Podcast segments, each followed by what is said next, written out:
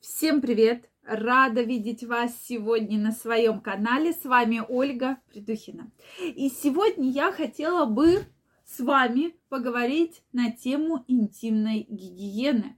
А главное, основные секреты и основные ошибки, которые существуют у многих женщин.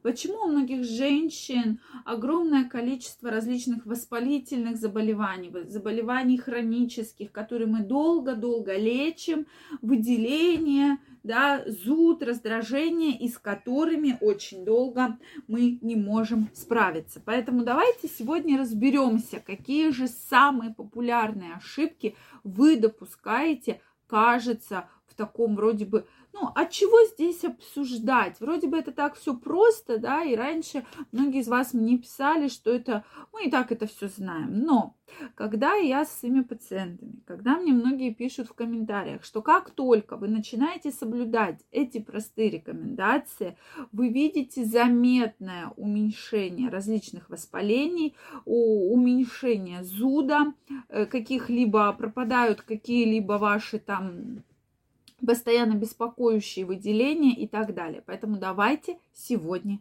разбираться. Друзья мои, я всех вас приглашаю в свой телеграм-канал. Первая ссылочка в описании под этим видео. Переходите, подписывайтесь, и мы будем с вами чаще встречаться и общаться. В телеграм-канале я выкладываю самые интересные статьи, видео, публикую интересные новости медицины не только, поэтому вы не пожалеете. Я вас там всех жду. Ну что, давайте начнем. И начнем мы с того, что самая частая ошибка, на мой взгляд, как врача-акушера-гинеколога, это во-первых, то, что вы пользуетесь мылом для интимной гигиены. Сейчас действительно у вас огромное количество выбора. Вот куда бы вы ни пришли, в аптеку, в супермаркет, да, в магазин с косметикой, что мы видим? Огромное количество различных средств по уходу, да, и средств гигиены. То есть, пожалуйста, и мыло, и пенка, и гель, и чего только нет, да. И действительно, женщина что видит? Что вот будешь мыть этим мылом, у тебя pH, все будет хорошо, да.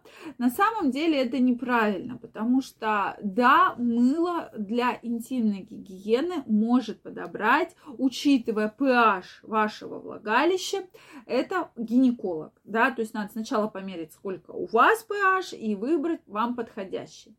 Затем, в любом случае, если вы, как положено, подмываетесь два раза в день, да, а, или после каждого мочеиспускания акта дефекации, то каждый раз, пользуясь этим мылом, вы действительно оказываете негативное воздействие на свою микрофлору, на свое влагалище.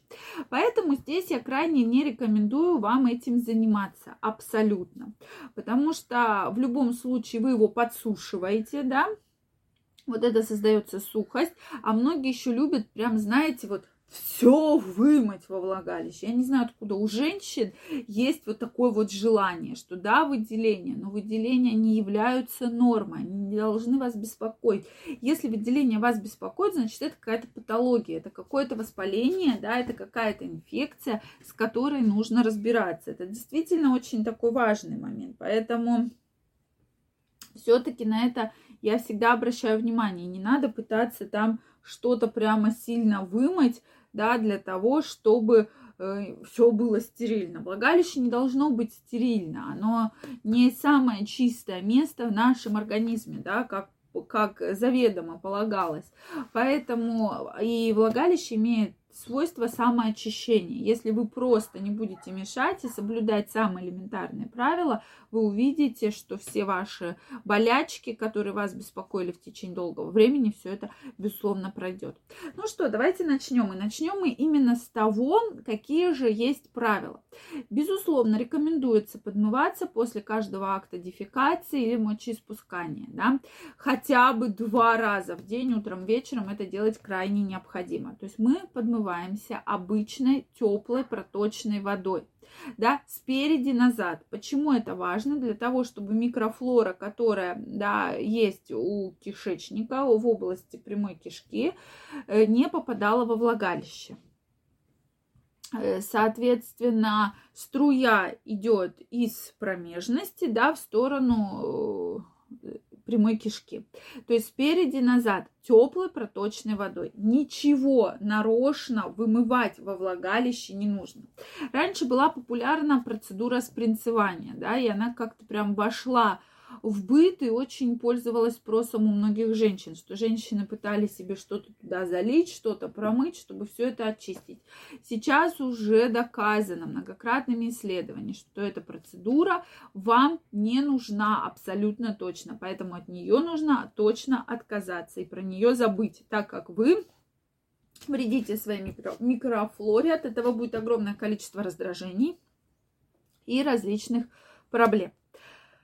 Э, вот потому у вас будут частые вагинозы, частые кандидозы и так далее. То есть это проблема серьезная.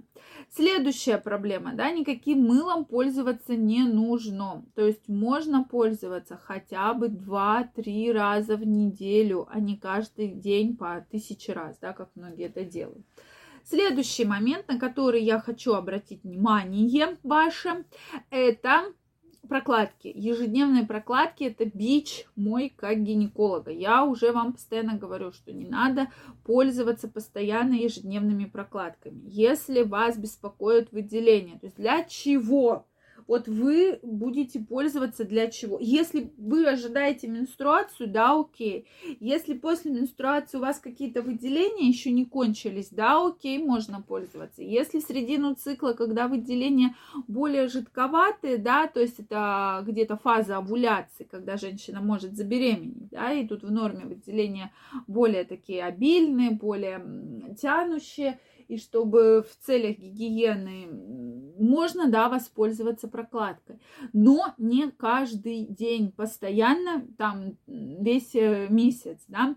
Затем меняем их каждые 2-3 часа. Когда жара, можно и чаще менять, потому что есть женщины, которые одну прокладку себе положили и ходят да, с ней там целый день. Ни в коем случае этого делать нельзя. Также обязательно тампоны, прокладки во время критических дней нужно менять как можно чаще, потому что это микрофлора, которая размножается, да, негативно влияет на ваши слизистые. Поэтому будьте, пожалуйста, аккуратнее.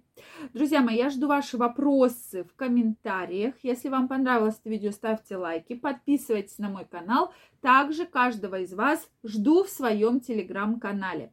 Первая ссылочка в описании. Обязательно переходите, подписывайтесь, и мы с вами будем чаще встречаться и общаться. Я вам желаю всего самого наилучшего, огромного здоровья, никаких воспалений и до новых встреч. Пока-пока.